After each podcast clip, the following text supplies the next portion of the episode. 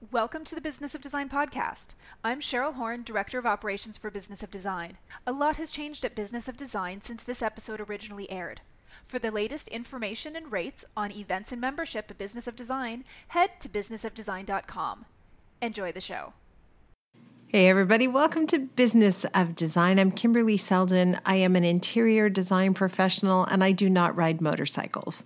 And that may seem like a strange thing to say until I tell you that today's guest expert is someone who builds motorcycles for a living. He builds them by hand, and he's an artist and he's a craftsman, and he's got a wonderful book called a Craftsman's Legacy by Eric Gorges, and a television show on PBS by the same name. And I so appreciated hearing him describe the inherent value in loving an object that a human being has made with their own hands. And it got me thinking about how often I will make a choice on behalf of clients that is an easier choice rather than search and dig a little deeper to find something that might be a very special, more artistic, or more artisan choice. So, certainly, I've had to do some soul searching after my conversation with Eric. In the episode, we're going to touch on a number of themes, including perfectionism and how that's an illusion, letting go of inhibitions by really tapping into what it feels like to be a kid again when there weren't so many rules and so many boundaries and so many opportunities to second guess ourselves. And we're also going to touch on um, Eric's story of origin. It got me thinking about my own story of origin, and I wonder if you've ever given thought to yours. So mine is really simple. I grew up in a very modest home, very modest means. Neither of my parents cared a bit for how the house looked or felt or was kept up or how clean it was or any of those things. And so, as a young child, even before I could say the words, I had a yearning and a longing for an environment that was more orderly, that was presentable to friends who might drop in, that felt safe and not chaotic. And if I had to think about my origin story, I would have to say it starts before I could even articulate what I wanted to be when I grew up. It starts way back as a young child when I wanted more safety and comfort from my little world, the little world of my home. Maybe it's time you reconnect with your own origin story and see how that authentic desire benefits your clients. Give some thought to why you do this work. My story, for instance, reminds me that the work I do is far from superficial. My hope for each of my projects and my clients is to create the kind of home I longed for as a child one that is organized and therefore everyone knows where to find the things they need one that's comfortable and easy to maintain because even if cleaning is important to you, you probably don't want to spend more time doing it than necessary, and a home where everyone feels heard and loved. That's a pretty lofty goal for a design professional, right? What we do matters a lot to the people we do it for. It's good, I think, to think back on how long you may have been dreaming about doing this kind of service and this kind of satisfying work. Something else Eric got me to really think about is how quickly I tend to move through the process of at least the creative part of the design. I can be guilty of very quickly making decisions on behalf of my clients. Of course, it's not done with any malintention, it's simply that I have other jobs I need to get on to. But the process of slowing down, thinking through things, considering things in a quiet state, in a meditative state, moving away from the chaos of making decisions quickly, can allow me to see things with new eyes. It could allow me to explore thoughts I hadn't explored before, and it might turn things in a direction I wasn't anticipating, which ultimately could be a direction that is very satisfying to my clients. So, once again, the universe is telling me to slow down and enjoy the ride. The only way to hear the still small voice is to slow down. Of course, that's easier said than done, like most worthy goals. Episode 116 Slow Down and Enjoy the Ride with Eric Gorges. Eric is a master craftsman who shares his experience of the process the journey, and the joy. Let me tell you about Eric Gorges, and then we'll launch right into the conversation he and I had. Eric has been the host of public television's A Craftsman's Legacy since it began in 2014. Before that, he worked in the corporate world until a health crisis caused him to reconsider his goals in his life. He sought out one of the best metal shapers in the country and signed on as an apprentice, knowing he was already comfortable working with his hands. In 1999, he struck out on his own and opened the custom motorcycle shop Voodoo Choppers in Detroit, Michigan, where he lives today. It's safe to say that Eric is kind of the coolest person I've ever talked to. Perhaps that's why I failed to ask him for his design intervention when we did the interview. But what he sent me via email is just too good to ignore. So here is Eric's design intervention up front, not at the end of the story as usual, but up front, so you can think about it as you hear his conversation. Eric says, Don't let anyone else hold your star. Make things happen for you. I think you're going to like this conversation with Eric. Let's check in with Cheryl Horn. Hey, Cheryl, how are you? I'm good. How are you? I'm good. I'm good. We have so many exciting things coming up.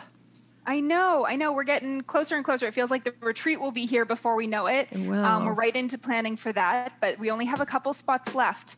Um, after that, we will start a wait list, but we do only have a couple spots left to fill. So that's coming up October 24th to 27th, $2,800. Get in touch with me if you've got any questions, but uh, we're looking to fill those last couple of spots. We are. And uh, of course, we're going to be best friends at the end of the retreat because we tend to get ex- very vulnerable with one another. And, uh, uh, move the needle in our businesses. So there is going to be some pretty heavy learning that's important to all of us, I think. And there will be lots of opportunity for bonding. There will be time for coaching one on one and in a group. And home tours. That sometimes is my favorite part where we just get to go into some incredible homes and learn about a different approach to design and decorating. And of course, California has such a varied landscape. I have been touring a few of the potential homes we're going to go see, and uh, they are so different from one another in terms of style, but equally interesting and fascinating places. So it's uh, it's really going to be a lot of fun. Hope you'll join us. You'll be hanging out with Cheryl and myself and Janine, who's our programming specialist, and Kathy, who is a, an interior designer, senior designer with me. So uh, it's a good, well-rounded group. Do come out for that.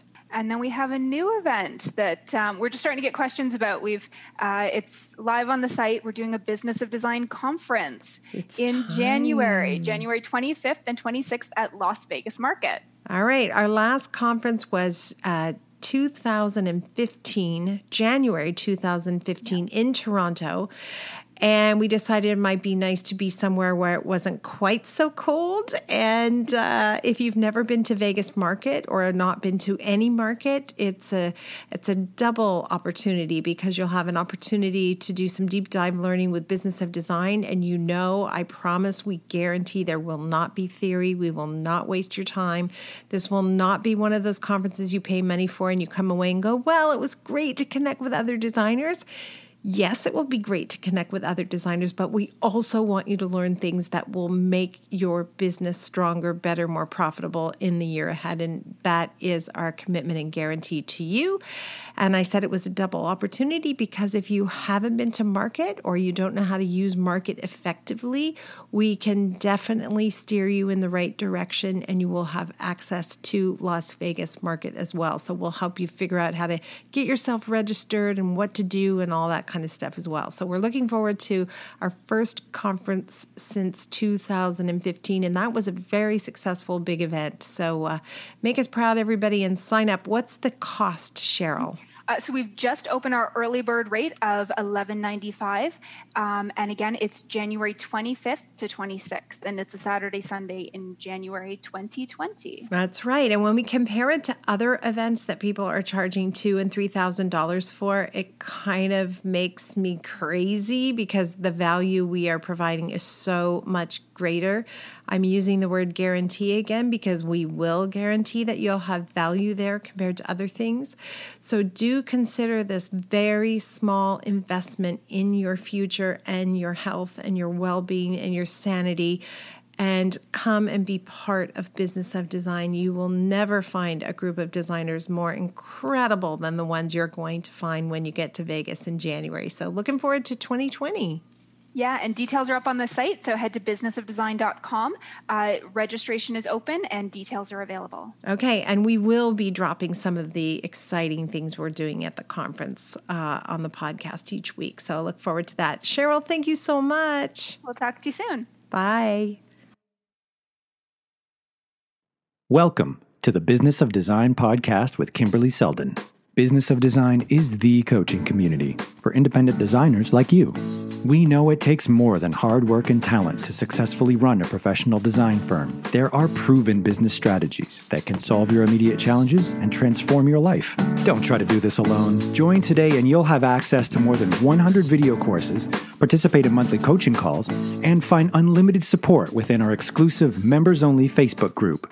Unlike traditional coaching, BOD is a fast track to immediate results for independent interior designers, decorators, architects, stagers, and landscapers just like you. Monthly membership is only $79. Annual members save two months and have access to Kimberly's contracts. What are you waiting for? We all know design matters. At Business of Design, we think designers matter too. Is uh, Auburn Hills, Michigan, as beautiful as it sounds? Yeah, it's real pretty. Yeah, it's real nice. It's a nice area. I, have got a, a, a little acre of land and a, you know large marsh field out past the property and just hang out and watch all the ducks and geese and birds. And, you know, all the frogs and stuff at night. It's really loud at night, actually. They're all, super loud. All the peepers making noise. Yeah, it's really cool. Actually, it's awesome. I, I enjoy it every day. I love it. I love it. It it sounds right given what I now know about you having read a craftsman legacy. It sounds right that you would have a property like that. Everybody, this is Eric Gorges and uh, I've just finished reading his book A Craftsman's Legacy and I was so moved to reach out and speak to you because of your connection to and love of authentic materials and using your hands to make things beautiful and meaningful that people will enjoy for years to come. So, thank you so much for taking time to be on the show. Thank you for having me. I appreciate it. I uh, was explaining to my husband that I had this guy, Eric Gorges. He's going to be on the show. He makes motorcycles. He's like, wait, what? It's you do realize your show's for interior designers, right? Like, where's the connection here?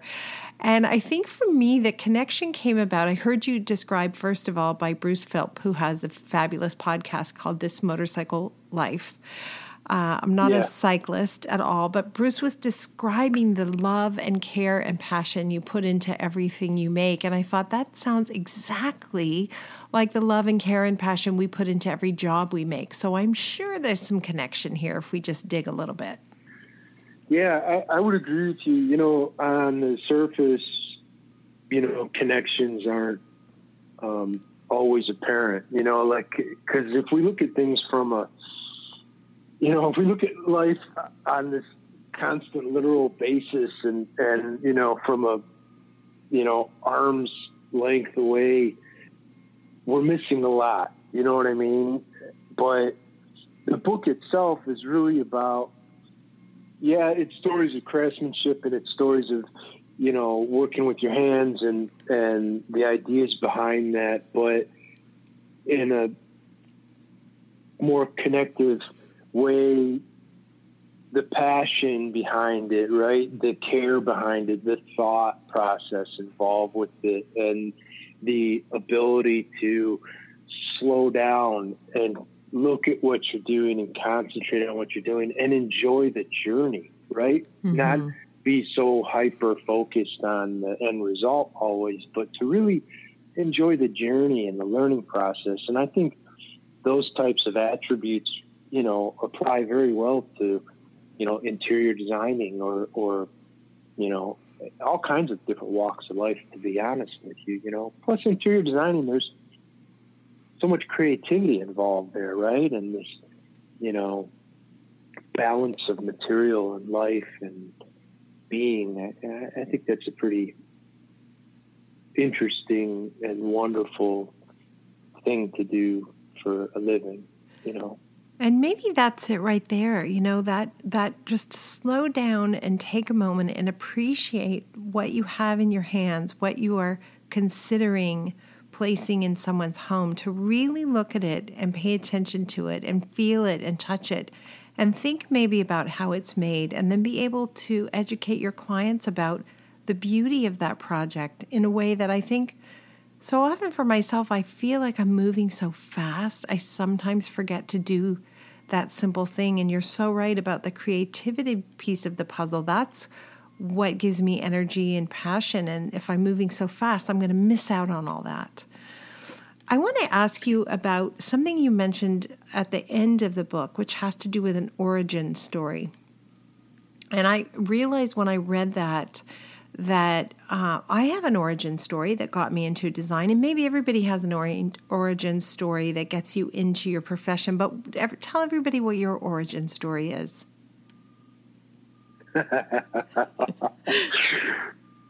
I I guess which origin story are you referring to?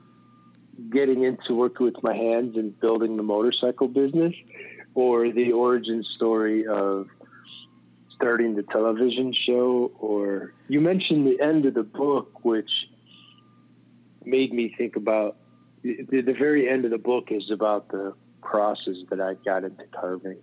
So that's why I'm a little well, in my uh, mind, it's funny that you say that. Curious because, right now. Yeah, in my mind, I think of origin as being the moment where you are going to take a new path. It's the epic journey as opposed sure, yeah. to yeah. So what comes to mind then? So you know that would probably be the change in life of you know deciding that I wanted to create and make things with my hands um, and not continue my path in, in IT it wasn't a difficult decision. Like I loved what I did in IT. I really enjoyed it. It was very challenging.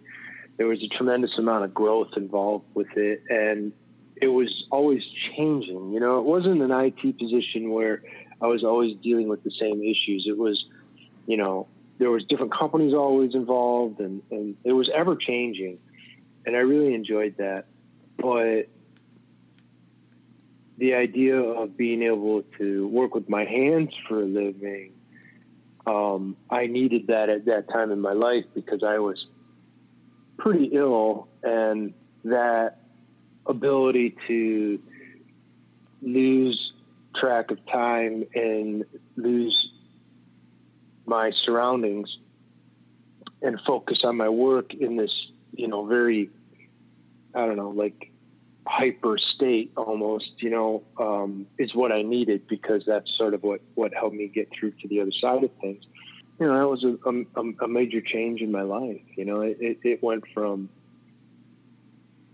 suits and ties to, you know, jeans and t-shirts. And I didn't wear a watch for years because I really didn't even want to think about time in that sense, literally. When did you know, like, well, I am never putting that suit back on again? You know, I grew up in an environment where, you know, we worked with our hands, and and I, my granddad was a cabinet maker. My dad was a a very uh, accomplished woodworker himself. So I grew up with a respect for making things and working with our hands and and not being afraid to try something new or to learn through mistakes. that's what I found myself doing uh, as a hobby was, you know, working on motorcycles or, you know, fixing this or fixing that type of thing. And when I decided I was going to do it for a living, I, I already knew that sense of relaxation that I got from working with my hands and the, the pride that I got from that.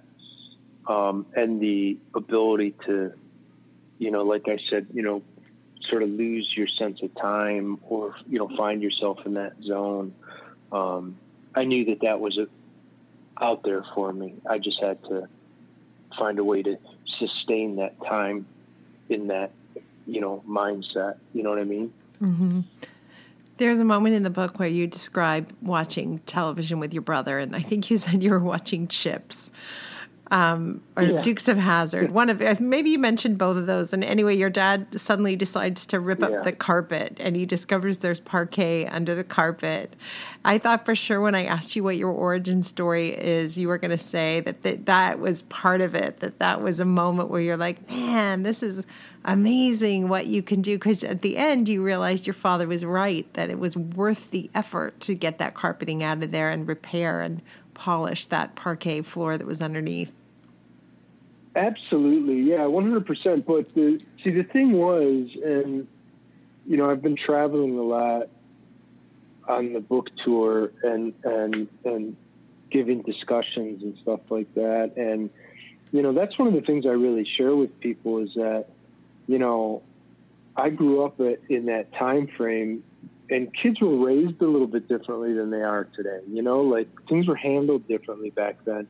And at the time, I was young. You know, I was really young. I didn't, I just thought my dad was a pain in the butt. You know what I mean? like, oh, another project. You know what I mean? It wasn't until I was an adult looking back at it that I really realized all of the different things that I learned and all of the different skills, not only hand skills, but just the the mindset and and the respect for craftsmanship and you know all of those different things that that I was exposed to at a very young age for my entire life, you know, but it, like I said, the dots didn't all line up for me until until I was older. I was an adult you know, and then I look back at it and I was like, oh man, you know, look at all that. So, was there a moment where you, when you decided to make this transition from suits and ties to making motorcycles and then opening eventually Voodoo Choppers, was there any period of time where your friends said, Have you lost it completely? Like, do you know what you're doing? What if people don't want to pay for you to be in the zone and making a motorcycle all day long? Yeah, sure. Everybody said that. Most people said that that knew me because I, you know, I was, I was really pretty sick, and and uh, I had a, a, a, you know, pretty severe disorder, panic disorder, and and had gotten to a point of, or a state of agoraphobia. Uh, so, you know, I had a lot of hurdles to get through in life alone without trying to start a business. Um, right.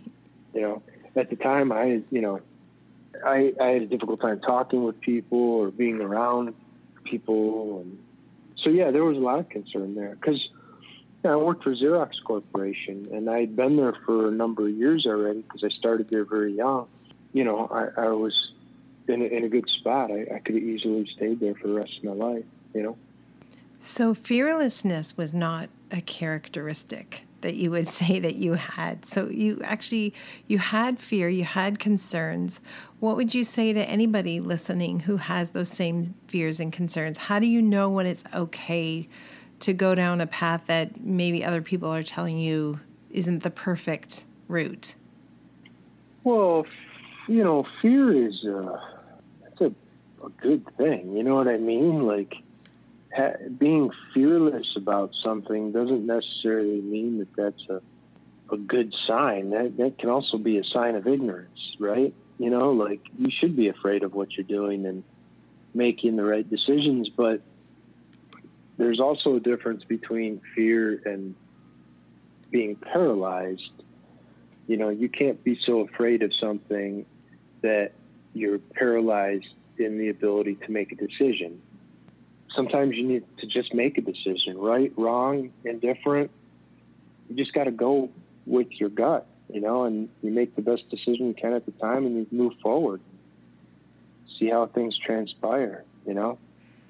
Yeah, it's very easy to become paralyzed in fear because it happens to everybody, you know. I mean, it's happened to me before. It happens to everybody, you know. And you you get so worked up and so concerned about every little thing that you just can't make a, a decision one way or the other, and that doesn't really help in anything. It doesn't progress you forward, and it doesn't it doesn't do anything. It just you know stalls. That's a perfect word for the guy who makes motorcycles. Stalls. we relate to yeah, that as well. Yeah. I want to ask you about um, the quest for perfection because that that's a theme in the book that you know this you know you strive for perfection but you're not going to get there. Our clients frequently want us to provide them with perfection. And in most cases in almost all cases in fact we're not making the object or objects that we are placing in their home. Um, and therefore, a lot of that's out of our control. But how do we talk to clients about this need for what they think is going to be perfection and why that maybe isn't what we should strive for? That's a very difficult role to be in, right? You're you're you're a designer, an interior designer. You're creating living space for people, something that appeals to them on different levels, right? It has to appeal to them in a physical level. They have to be comfortable in the furniture that you choose for them, but they also it also has to be comfortable for them mentally and you know mm-hmm. attractive to them and peaceful and you know all these different attributes that fall into that realm of living space, right? Because that's a private space the idea of perfection is, is is an illusion. You know, as a craftsman or or anybody that really works with their hands, the idea of trying to obtain perfection is is really a foolish game almost because you can't ever really reach it with your hands, hand tools, without using some computer aided equipment, you know, or you're using something else that's handling those calculations for you. You're just using your hands and your abilities to to the best you can. So what then, I enjoy about that chase is that it, it makes you better, right? Right. I realize I'm a fool. I'm never going to obtain it, but it constantly pushes me to be better, to do a better job today than I did yesterday. Right. I get that. So, but then wouldn't the imperfections be the thing that makes the object lovely and desirable at the end of the day because I can I can sell my clients a linoleum floor that's been extruded from a machine and it might be quote right. unquote perfect but I don't think that's nearly as beautiful as selling them a handmade tile that's not perfect and then I can describe who made the tile and how the tile was made and who gets impacted by making that tile, how the town stays alive. People have livelihoods built around that tile, right? Absolutely. I, I think I think the beauty is always in the imperfection, you know, like the imperfection itself is the soul of the piece, the soul of the work. And you could say it's, you know, the, the soul of the craftsman, the maker, in that piece. So it's worthwhile maybe for us to educate ourselves about why a handmade object has value beyond an object that might be um, perfect, for lack of a better word, because that's really not a good word because that mass produced that mass produced object is not perfect um, by any stretch oh, of the imagination. Yeah, I mean, like, you know, if you think about going to a store and say you want some cooking utensils, so you go to the local store where they sell cooking utensils and, you know, you pick up some wooden spoons and spatulas and things like that. And, you know, there's a selection of a thousand of these spoons that are all identical, all look the same. There's no variation in them whatsoever because they're all machine made and they're boring as hell, you know? And, but for a price that is very comparable to that, you can get one that's handmade and is unique and has a life to it of itself, you know? And, you know, I mean, there's so many different ways that you can really enjoy handmade objects and, and really appreciate it more, you know, um, and enjoy using it more, you know. It's such a good point, too, that it's often a comparable price. That's what's really shocking, I think. You find this person who has a, a studio where he makes chairs that are you know, indescribably wonderful, and they may be a hundred dollars or two hundred dollars more than one that you can buy at a big box store, but it's a thing of beauty and it's a work of art. And I think going back to one of your earlier points about slowing down, if I'm not slowing down, I'm not going to take time to appreciate it and therefore describe it to my clients in such a way that they'll understand why it's valuable and important.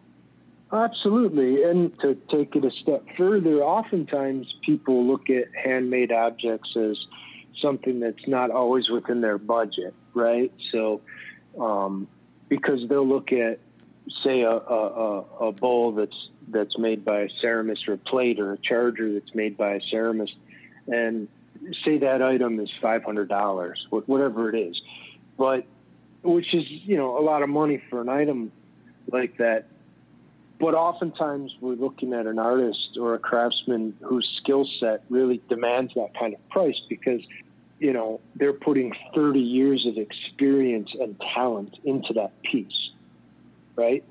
So that may not be within your budget but finding a ceramist who is maybe much earlier in his career you know where maybe he's still learning and they're you know the inclusion of imperfection is is much higher um, but you get what you want. You get something that you absolutely love and you're helping this person you know succeed at their goal and and and, and contribute to their skill set and growth.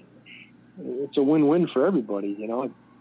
It's very easy to find people that are within your budget. You just have to dig a little bit you describe what I would refer to as the Starbucks customer when you described all of those spoons. The customer who wants uh, the same thing as the neighbor has and wants no surprises and, um, you know, will settle for the exact same scheme as the person next door has because they understand it. It's tried and true. It's familiar. And I guess it's the difference between the person who goes to Starbucks and the person who seeks out the one of coffee barista roaster in their neighborhood that's kind of groovy and a little funky and the floors are sort of crooked, right?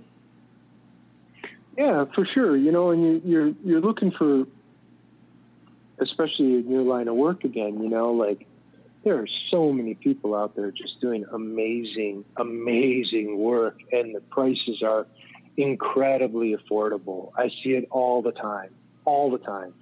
Hmm, you're you're making me think about this a little bit for myself. I'm going to make more of a commitment to finding those local artisans and craftspeople um, that I can keep oh, employed. I think that's a really smart thing to do. And I think, you know, if you tell the story to clients, if we slow down long enough to tell clients the story, they'll come on board as well. And it's not a bad idea to get them out to visit an, an artist's gallery or to see a craftsman making a chair. And by the way, like I am just absolutely dying to go see what um, Dave Sawyer and Curtis Buchanan do. They make the Windsor chairs, and I've been to Monticello, and I'm just like, really, that seems to me one of the hardest, most beautiful chairs in the world to make. I can't imagine what it takes to actually physically make one of those chairs. It's a tremendous amount of work, and it's really amazing to watch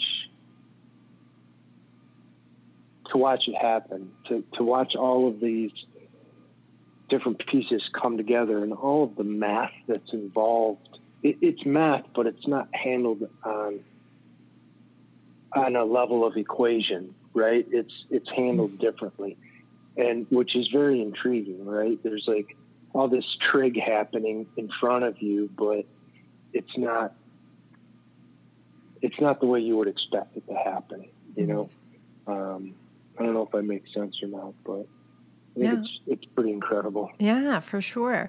I wonder if at the end of making a chair, if they turn around and say, "Wow, that's a beautiful chair. I've I've made something spectacular." Because I so often find that 5 minutes after I complete something, I'm looking for the errors and what I would do differently next time and rarely take a moment to just go, "You know what? That's a that's a beautiful thing that happened right there." Do you do that when you let go of one of your motorcycles? Do you do you give it a respectful send off?